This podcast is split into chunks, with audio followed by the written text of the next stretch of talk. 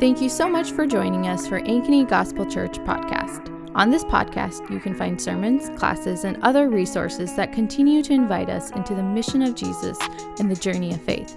We hope this is a blessing to you, and if we can help you in any way, feel free to reach out. Good morning. My name is TJ, uh, and our teaching text for this morning is Matthew 28, verses 16 through 20, and it says this The eleven disciples traveled to Galilee, to the mountain where Jesus had directed them. When they saw him, they worshipped, but some doubted. Jesus came near and said to them, All authority has been given to me in heaven and on earth. Go therefore and make disciples of all nations, baptizing them in the name of the Father, and of the Son, and of the Holy Spirit, teaching them to observe everything I have commanded you. And remember, I am with you always to the end of the age. This is the word of the Lord. You may be seated. Thanks be to God. Well, good morning and Happy New Year. How is everybody this morning? Good? Good, great. Anybody tired? Stay up till midnight last night? uh, if you haven't already, I invite you to take your copy of the scriptures and turn to Matthew chapter 28. As you're turning there, uh, I want to continue this posture of worship uh, in a word of prayer. so, Father, we've heard your word. We've sung your, your name, praises to your holy name. We've briefly reminded ourselves of your presence. And so, Lord, now I ask that you would take the truths we just sung and we just heard, and you would allow us to just sit in them for a minute, to reflect on them, to take confidence in them, to take joy in them, that you are changing us. You're changing everything. Lord, as we look at what it means to follow you, as we look at where you've brought us last year and where we're going this year, I pray, Lord, that you would just give us clean hands, a pure heart, an expectant heart, a soft heart, not one of stone, but one that's sensitive to your still small voice. God, open our ears. Calm our minds Satisfy us, as the psalmist pray, uh, prays, with your steadfast love. Father, our hearts are wandering. Unite our hearts to fear your name. Incline our hearts, tune our hearts to sing your praise. Ultimately, Lord, we want to glorify you. Teach us your ways to love you and to love each other more and more. Jesus, thank you for praying for us. Holy Spirit, thank you for mediating for us. We pray all these things in your triune name of the Father, the Son, and the Spirit. And all God's people said, Amen. Amen. Uh, part of the joy of a new year is the ability to reflect, right? At the beginning of a year, you're able to take a minute, you're able to pause, you're able to reflect on the previous year and you're able to plan for and prepare for and be expectant for the upcoming year. So that's actually what we're going to do uh, this morning, just uh, in brief. Um, hopefully, in brief. Uh, we're going to look back on last year, where the Lord has brought us, the Lord's faithfulness, and we're going to look forward to expectantly to this year, to 2023, to see what the Lord has for us as a body. We are a church body. Christ is our head. We are the body. Um, and ultimately, the goal of this is not just to like you know have like a you know how Spotify does those like Spotify wrapped things, like you can see where you go. It's not it's not the goal of today. It's pretty cool, but it's not the goal of today. The ultimate goal of this is what is constantly and continually being more and more content and aware of the presence of God in our midst. Ultimately, sancti- one, one scholar says sanctification is the process by which your spiritual life and your normal life, the gap between those two, becomes less and less. So where you can actually live, you can wake up, you can be like, the Lord is with me today. You can wake up with the psalmist and say, the Lord is my shepherd right now, right here. That's the goal. That's the goal of reflecting, seeing where the Lord has brought us. And that's the goal of, of, of expecting and looking forward to and planning for what's ahead. So that's what we're going to do today. By the way, we're going to do this corporately um, together. And I, and I hope and I pray, and we as the pastors hope and pray that um, what we do corporately is also reflected of what each of us are doing throughout the week, right? So, what we do corporately here today is we're reflecting and we're looking forward to. We hope and pray, I hope and pray that that is true of your lives throughout the week. That you're able to take a, moment, whether you've already done it with your family or friends or whatever, and you look back at 2022 and you say, Where has the Lord grown me this year? Where has the Lord brought me this year? And you look forward to 2023 and say, what do, what do I want to see in my life from the Lord? What do I want myself to be this time next year? What kind of a person do I want to be this type next year? I want to be more patient. I want to be more aware of the presence of God. I want to be I want to read my Bible continually and actually take things from it. I hope what we do here corporately is reflective of what we do individually throughout the week. And if not, there might be a problem in our discipleship to Jesus. Um, not just in reflection, but also I hope and pray that what we do corporately is true of us individually in our own discipleship, right? Each week we sing praises to the Lord. I hope that's true of us throughout the week. Each week, when we gather on a Sunday morning, we open the scriptures and we discuss them with other people. I hope and pray that that is true of us as individuals throughout the week. Each week, we contemplate, we meditate, we listen to the Word of God. I hope and pray that that is true of us throughout the week. Each week, we give. We give our time, we give our money, we give what we're good, our gifts, our skills. We give to the church. I hope and pray that that's true of us throughout the rest of the week. Because because some of the Lord's strictest warnings are to people who worshiped corporately correctly, who honored God with their lips, but their hearts were far from Him, who went to church on a Sunday morning and sang and didn't sing the rest of the week who gave on a Sunday morning and didn't give the rest of the week, who read the Bible and heard the scriptures read over them on a Sunday morning and didn't read the Bible and didn't listen to the scriptures read over them throughout the week. Some of the Lord's, in the whole of Scripture, his harshest comments are towards people like that.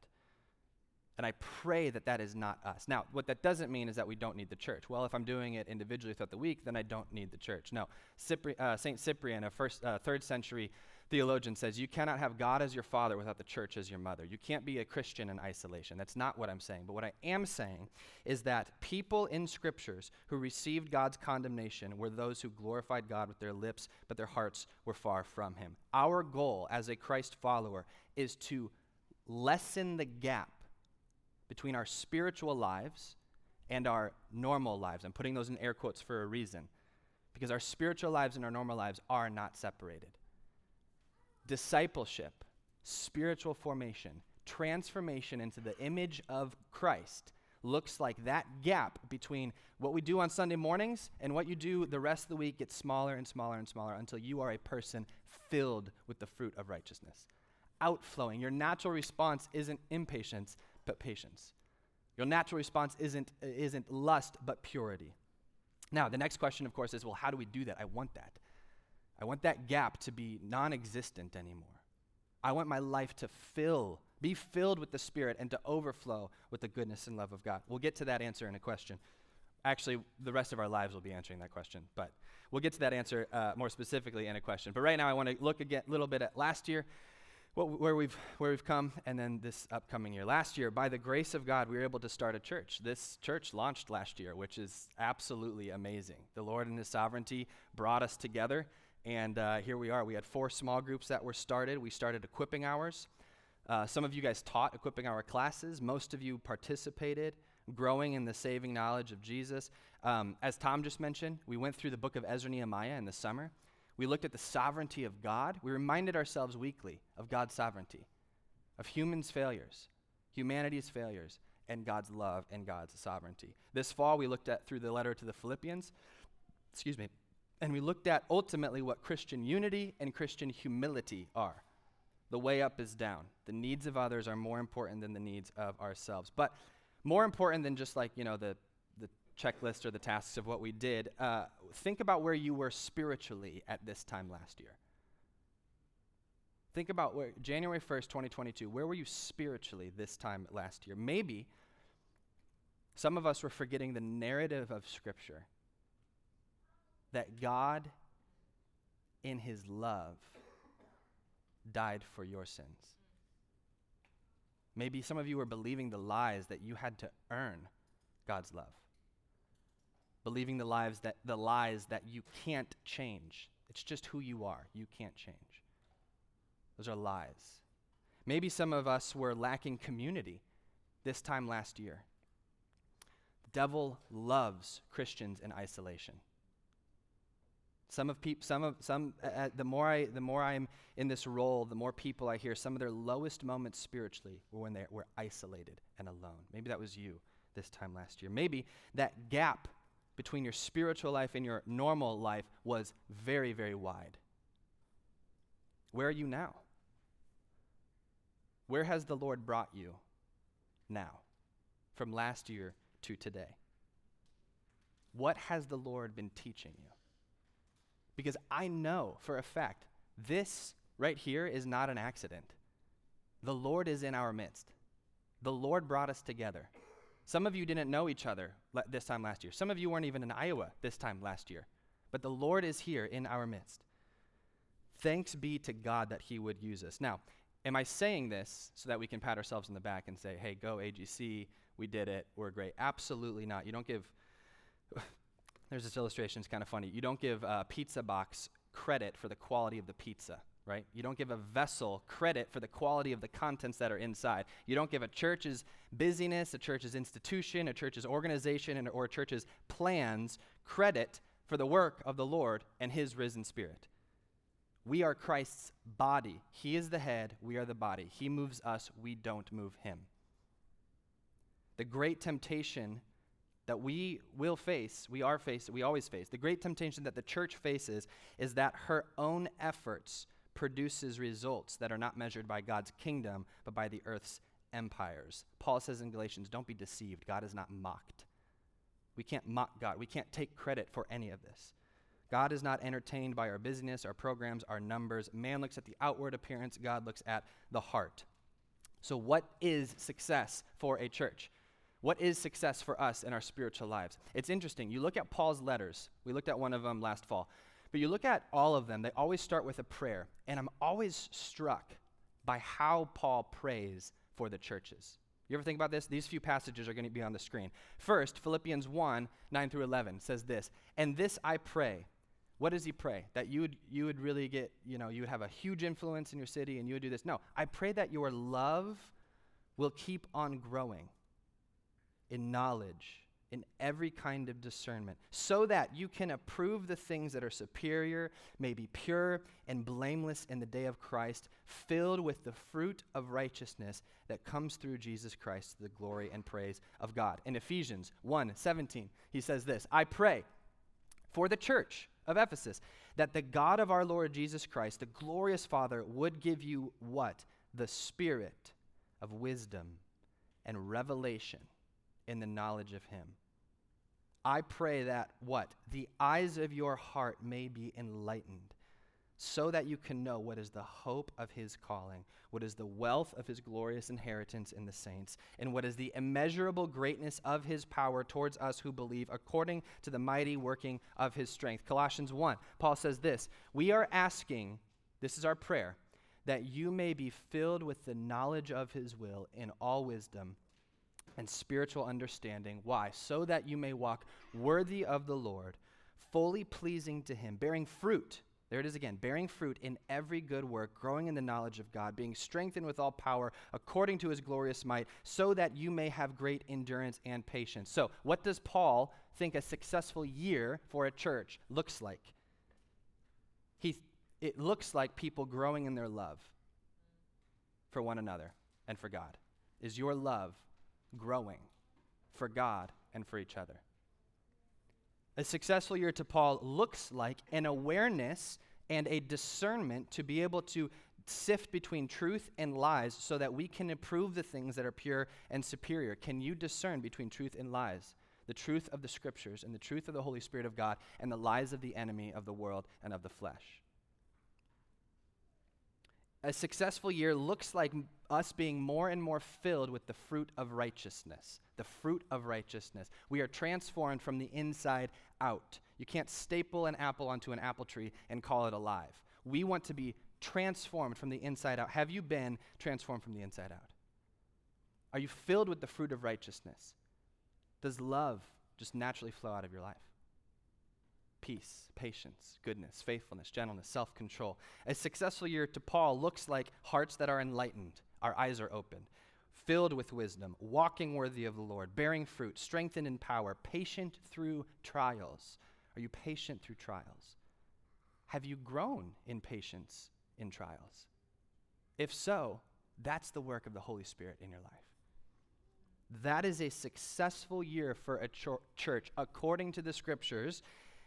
And by God's grace, we have seen glimpses of that here at AGC. Now, I want to encourage you, if you haven't already, to take a toll of the last year when you go home today, when this next week, whatever, with the family, individually, and not just look at like your external accomplishments, like, um, which is it's a good thing, you know, X amount of you know, maybe you got a new job, maybe you got a new house, maybe whatever, big life things, but more so on, on, the, on the spiritual side of things. Has that gap closed between your spiritual life and your normal life? Have there been areas where you used to compartmentalize your, your Christianity, but slowly yet surely you're, you're being enmeshed, your entire being is one filled with the Spirit? If so, take a toll of the last year and praise God for the growth praise God for the growth. Whether it's a Bible reading, whether it's memorizing scripture, whether it's getting plugged in a small group, ask people too. Ask your spouse, ask your close friends, ask your family, hey, the Lord's been really teaching me about patience. Have you seen growth in my life in that area this last year? That'll be humbling, right? But it, it'll be so good for us. We're a family. This is what we do. That's where we've been. Now, where are we going? Our mission at AGC uh, is the same as it was last year love God, love others. Jesus says that the entire Bible is summed up in that love God and love others. The entire Bible for the, the Christian life, sorry, I should say the Christian life is summed up in loving God and loving others. The entire Bible is summed up in God's love towards humanity and, through and through Jesus Christ. Um, so, our mission, that's our mission. Always has been, always will be. That's not new. It's the mission of the church. Love God, love others. Admittedly, that's like the top, like that's the big umbrella. That's the that's vague. It's it's huge. Zoom in a little bit from that. How do we do that? Matthew 28, the Great Commission. Uh, if you haven't, or if you're there, I want to walk through these couple verses and then get more and more specific as, as we go. So we know that our goal is loving God, loving others. How do we do that? Let's look at Matthew 28, starting in verse 16. The eleven disciples traveled to Galilee, to the mountain where Jesus had directed them. When they, who's the they? Eleven disciples. When the eleven disciples saw him, they worshiped, but some doubted. Jesus came near and said to them, All authority has been given to me in heaven and on earth.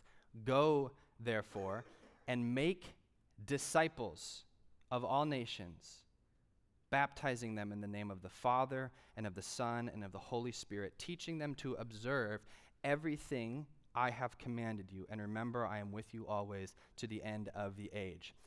First thing I want to point out here who is Jesus talking to? He's talking to the 11 disciples. Jesus is talking to the 11 disciples, the 11 people that have been following him for three years. What is a disciple? A disciple is a person who follows another person in order to be capable of doing the things that they're doing. Okay? A disciple is somebody who follows a person so that they can do what that person they're following is able to do. Think about uh, piano lessons. When I was a kid, I took piano lessons. I was technically a disciple of my piano teacher. Why? My piano teacher could do things that I was not able to do. So I followed them, did what they told me to do. Sometimes, not all the time. Did what they told me to do, and uh, what my parents told me to do, and uh, ultimately for the goal of what? For being able to be capable of doing the things that my teacher was doing. Right? This isn't this isn't rocket science. We do this with working out. We do this with life. We do this with a boss. We do this with uh, a teacher and a student. We do this whatever. Like to be a disciple is just simply to follow somebody, to be able to do what they did. The eleven disciples fo- followed Jesus. Excuse me, in order to be able to do what Jesus did. What did Jesus do? Jesus lives in the kingdom of heaven, in the kingdom of God. Jesus applies that kingdom for the good of others, and Jesus makes it possible for others to enter that kingdom. Right? Jesus lived fully aware of the presence of God in the current moment. not separated, present, united. Jesus lived in the kingdom of God and on earth. Jesus applied that kingdom for the good of others. What was Jesus what were the point of Jesus' miracles? To show everybody what the kingdom of heaven was like because there is not going to be any sickness in the kingdom of heaven in the future. So he was healing, showing people what the kingdom of heaven is like, applying that love, that kingdom for the good of others. And finally he made it possible for others to enter into that kingdom through himself. Follow me. Repent and believe. So therefore, what does it mean to be a disciple? It means to live in the kingdom of heaven, not the empires of the earth. It means to apply that kingdom for the good of others, putting the needs of others above the needs of yourself. And it means making it possible for people to enter that kingdom. Paul says, What? Follow me as I follow Christ. A disciple of Jesus requires constant transformation, constant awareness of the presence of God. So, the 11 disciples are standing there. Some doubted, which, by the way, if you look at verse 17, it says, But some doubted. That always gives me hope because these 11 disciples started the church and they see Jesus right there at the top of the mountain and they're just kind of like, mm, Yeah, not really. Not really sure about this. Yet Jesus, it says he came near. Even though they were doubting, he came near. Do you ever doubt? Do you ever feel like when you doubt, Jesus walks the other way? When they doubted, Jesus came near and said to them, All authority has been given to me in heaven and on earth. Let's stop right there. This is the fuel in the engine of the church. We do not go and make disciples because we think we need to get the authority of heaven and earth on our own. Jesus himself, the resurrected Jesus, is the only one that has the authority. He is the Lord of the cosmos. And he says, I have everything. I love uh, how Eugene Peterson paraphrases this. He says, Jesus says this Undeterred, he went right away and gave his charge Go out and train everyone you meet, near and far, making them, uh, uh, marking them by baptism in the threefold name Father, Son, and Spirit. Then instruct them in the practice of all I have commanded you. I'll be with you as you do this day after day after day, right up until the end of the age. Jesus' promise was first, I have all the authority, now go and make disciples. Now, let's look at that phrase, beginning of verse 19. Go, therefore, and make disciples. Again, who's he talking to? Disciples. Who's he not talking to? Non disciples. You cannot make disciples of Christ if you are not a disciple first. Period. No ifs, ands, or buts about it. You could get involved in the church. You could become busy with programs. You could get other people to become busy with church things and the right morality and checking the right boxes. But you cannot make disciples of Christ if you are not first a disciple yourself. The reverse is also true. If you're not making disciples of Christ, what might that mean? You might not be a disciple of Christ yourself. What is a disciple? It's somebody who lives in the kingdom of God, who applies that kingdom for the good of others, and who makes it possible for others to enter that kingdom. There's one way to enter the kingdom, there's one way to become a disciple. Jesus says it over and over and over again repent and believe. Repent and believe. Repent and believe. Why? Because he says the kingdom of heaven of up there is actually here now, and you can have it. Repent and believe. Repentance means just, uh, it, it means turning around. It literally means like like flipping around, like a 180 degree turn. When you're walking one way and you find out that you're going the wrong way, you repent and you go the other way, right? That's literally that's as simple as what it means. Repent and believe. Belief is not just an intellectual exercise. You don't believe something unless you do something, right? A professor of mine used to used to ask after we turned in our tests, because you know in a, in a test, you, you don't have to believe what you write on a test. You can just check off the answers and then you can turn the test in. He would always joke. He's like, "Now, do you believe what you wrote on the test?" And we kind of chuckled, and he was like, No, but seriously, what you wrote here can change your life. If it's a theology exam, do we believe what Jesus is saying? Because if we actually believe it, it will ruin our lives in the best way possible, and we will live unhindered, free in the Spirit of the living God. That's the promise that He has for you. That's what it means to be a disciple. Repent, that's how, that's how you become a disciple. You repent and you believe, and you just follow Jesus. You do what He did, you spend time with Him. You put the needs of others above the needs of yourself. You, you repent. I'm, I, I'm, this is clearly a way I should not be going. I'm going to turn around. I'm going to go this way. And you believe. I'm not just going to say the words, I'm actually going to try. I'm actually going to do something about it. Now, repentance and belief requires, we're kind of zooming in, and I hope you follow this train of thought here. Repentance and belief requires change in people. Change is really hard. Nobody likes, everybody says they don't like change. People, people don't mind change. What they don't like is losing something, right? Every time a new iPhone comes out, nobody minds change. Nobody's like, ah, well, I'm, well, some people might hang on to their iPhone, you know, 5 or something. But everybody's like excited, like, oh, cool, like new features. And, and it takes a little bit to get used to the new features. But at the end of the day, people don't mind change. People don't want loss. When, you, when, when something changes, odds are you lose something. That's what people are afraid of. To be a disciple of Christ requires change in our person, in our inner self, which means what? We are going to lose something. What are we going to lose? Idols, indulgences, things that make us happy, that are sinful. Sin is good. Sin tastes good. That's why it's, that's why it's tempting. To become a person of love, to become uh, uh, transformed in the image of God, we will lose something, but it will be glorious. We will be able to stand with the saints one day and say, Praise be to God. Thank you, Jesus, our Lord. Now, um, theologians, scholars, um, psychologists, anthropologists, they typically, pretty much everybody agrees that there are three primary ways people change. Three primary ways people change. And we're going to go through these ways that people change here in a second. If you've heard this, good. We're going to go through it again. And if you haven't heard this, good. We're going to hear it for the first time. There are three primary ways that people change. So let's back up again. Our goal is love God, love others. How do we do that? The Great Commission. Well, who's the Great Commission to? Disciples. You can't make disciples if you yourself are not a disciple. Well, how do you become a disciple? Repent and believe. Well, what does repentance and belief require? Change. Well, how do people change? Get the train of thought. How do people change? That's where we're at right now. The first way people change is through narratives, and these three ways are going to be up on the screen. Narratives, stories, you might know the word worldview.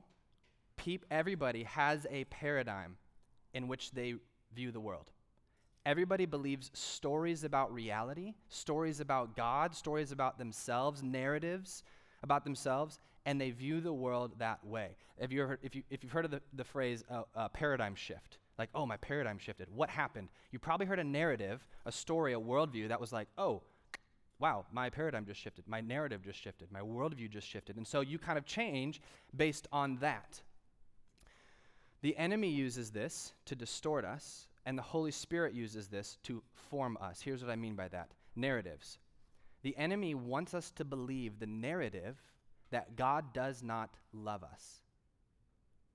The enemy wants us to believe the narrative that we don't have to trust God. Did God really say? The enemy wants us to believe the narrative that God is is out there and, or not out there at all, and he has nothing to do with us. We live in a, a, materialistic world, and there's no spiritual interaction at all. The enemy wants us to believe the narrative that God just does not exist. And what is that doing? That will deform us, that will make us not like Jesus. Now, how does the Holy Spirit use narratives? Well, the Holy Spirit primarily uses this. What is this but the narrative of God's love for us? The story of the scriptures remind us over and over again of truth. And truth always corresponds to reality. Which means what? That God is with us. God loves us. Now, it's a battle. But the more that we, as children of God, if we want to become disciples of God, the more we remind ourselves of these narratives of Scripture, the more we remind ourselves of the worldview that God, that the world is a good place. The world is a good place. Creation is a good thing. It's distorted by sin, but God is redeeming it through us. That's the good news. That's the narrative of Scripture. That will form us more and more into the image of God. So, first, people change by narratives they believe. Second, they're changed by the relationships they're in. You might have heard the phrase if you want to look at your future, look at your friends, right? Who, who, you are in five years will just be the books you read and the people you hang around with. My dad used to say if you stand by an onion long enough, you'll start to smell like one. The point being, if you stand by, you know, if you have bad influences in your life, you're going to start to look like them, act like them, and if you're in middle school, probably even smell like them. But, um, no, nothing? Okay, great. Um, so, so the relationships that we are in form us. They either form us or they deform us. Now, again, to be a disciple means to be look to change, to repent and believe, to constantly change and to look more like Christ. The enemy wants to use this in one of two ways. He wants to, like I mentioned earlier, he wants to surround us with relationships that are toxic, that will, that will deform. He wants to surround you and put you in places where the relationships you're in are just constant gossiping at work so that you start to gossip at work. Or he wants to isolate us completely. As, child, as children of God, the most weak and vulnerable places we can be in is when we are not surrounded by brothers and sisters in Christ. That's how the enemy wants to deform us. Now, how does the Holy Spirit want to use relationships? His body. We are the body of Christ. The Holy Spirit brings us together. Think of where, where you were a year ago to where we are now. We were not together a year ago. We are together now. The Holy Spirit brought us together so that we can be formed, so that we can encourage one another, so that we can, we can uh, uh, exhort one another in truth so that we can be friends. Now, this isn't to, to create a holy huddle so that we never actually interact with the world. No, but you can't, uh, it's abide and go. The pattern of, of, of discipleship in the Gospel of John is abide and go. Abide in me, Jesus says, and now go into the world. When we are with each other in relationships, being formed to look more like Jesus, we are there and then we, we go. So, we change based on the narratives we believe. We change based on the relationships we're in. And finally, we change based on the practices that we do. The practices that we do. Practices, that's an interesting word. I haven't been to soccer practice in a while. Why practices? You could substitute habits uh, also. You could maybe think of the word disciplines. Disciplines, habits, practices. We have the ability, God has given us the ability to do something to change our desires. Earlier, I made a comment that said most people believe you can't change. You, oftentimes, there's a lie I can't change. That's just who I am. That's not true. You know how I know? Acquired taste. You ever heard that phrase, acquired taste? Coffee, uh, cherry tomatoes for me. You know, when I was in college, I was like, I should probably eat healthier. So every day I grabbed a plate of spinach and cherry tomatoes, nothing else. And eventually, I started to like spinach and cherry tomatoes. How? Why?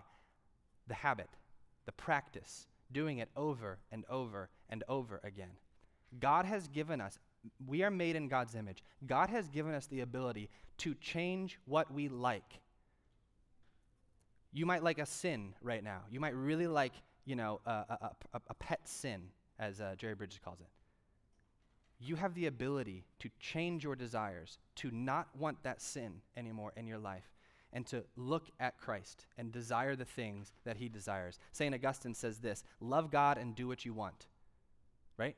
As in, the more you are loving God, the more you are changing, the more you are practicing the way of Jesus, the more your desires in your heart can actually change and follow that. Now, how does the enemy want to use practices? He wants to do it in two ways. He wants to turn it into legalism well, you have to do these things in order for Jesus to love you. Or he wants to turn it into addiction. He wants to take your practices and your habits and the way that we're wired as humans, and he wants to say, well, just, you know, get in this downward spiral of addiction. The Holy Spirit wants us to use this by giving us practices that are forming us into the image of Christ. What are some of these practices? Well, we are very familiar with a few of them. Prayer. Prayer is a practice. The less you do it, the worse you get at it. The more you do it, the better you get at it. Gathering weekly, that's a practice. Hebrews says, don't not gather.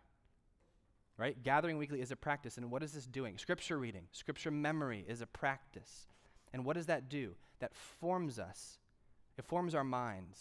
It does something that will not yield its results for a year, two years, five years, ten years, but over the course of time, as we practice prayer, as we practice reading Scripture and memorizing Scripture, as we surround ourselves with relationships that are God honoring, as we remind ourselves of the narrative of Scripture and God's love for us, we will be transformed into a disciple. Somebody who follows Jesus so that, he, so that we can be able to do what Jesus did. Now, all of this is not possible except by what? The Holy Spirit. The Holy Spirit. In Philippians, we looked, I think this is one of my new favorite passages. In Philippians, we looked at those two verses, Philippians 2:12 and 2:13. 2:12 said, "Work out your salvation with fear and trembling." What do we have to do? We have to work. I think one of the struggles of evangelicalism is saying, well, Jesus died in my place for my sins, which is true. And then the, the, the uh, result of that is, well, therefore, I don't have to do anything at all, which is not true. Jesus died for our sins, true. And now we are, compa- we are impelled and compelled by the Holy Spirit of God living inside of us to work out our salvation with fear and trembling. But it doesn't stop there because the next verse in Philippians says, Why? Because God's working in you. Jesus said, What? I have the authority. Then he says, You go. None of this is possible apart from the Holy Spirit. There's that famous quote, i have said it before, I'll say it again. Without God, man cannot. Without man, God will not. Throughout history, God does not always impose himself on people. Not always. He sometimes does, but it's the exception, not the rule. If you're the captain of your own life and you're living it and you're loving it, God's going to going to let you go down that route. You read the book of Romans and what is the wrath of God? The wrath of God is him letting go and saying, "Fine, if that's what you want, go for it." Turning them over to the desires of their flesh. That's what the wrath of God is, according to Romans. So none of this is possible without the Holy Spirit. Um, back to Matthew 28. We change in three different ways. We change in the narratives we believe, the relationships we're in, and the practices that we do. That's what it means to become a disciple. He says that Jesus says this in Matthew 28, 19 and 20. And this is our mission. Go therefore, make disciples of all nations, baptizing them in the name of the Father and the Son and the Holy Spirit. And then look what he says in verse 20 teaching them to observe everything I have commanded. Some of your translations might say teaching them to obey everything I commanded. Growing up, I just thought it was teaching them everything I commanded. So the goal of making a disciple is just giving them the right content so that they can go work on it themselves. No, what, what does it mean to make a disciple? Teaching them to obey, to observe everything that Jesus commanded. And here's the promise of God Remember, I am with you always.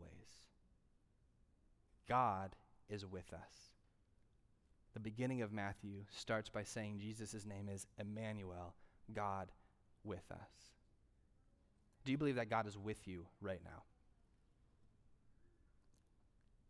Do you believe that God wants you to grow into his image? Do you believe that God is pursuing you? Do you believe that it's possible for you to change that sin pattern in your life, that relationship in your life, that knee jerk reaction that you always have that you know is not of the Lord? Do you believe that you're able to be a disciple of Jesus? If so, the call is very clear. As Bonhoeffer says, it is, it is uh, simple, it is not easy. It's very simple. Repent and believe the good news. Repent and believe.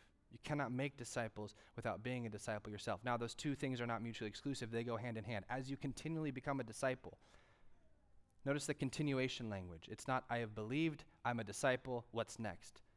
We are a disciple for our entire lives. We are constantly becoming a disciple and we are constantly making disciples. That's our goal for 2023. That's our goal for 2023 so that by this time next year, we can say, all right, love God, love others. Amazing. How have we grown in our discipleship to Jesus? How have we grown in our spiritual formation? How have we reminded ourselves of the narratives we believe? How have we surrounded ourselves with God honoring relationships and used them as accountability? And how have we done practices together as a community in order to be formed into the image of God? One of the uh, clearest example of formation, and this is one of the reasons we do this every single week, one of the clearest examples of formation is in the celebration of the Eucharist, of communion, right? Every week we do what? We gather together we read the word, we have the word read over us, and we celebrate communion. It's a practice. Why?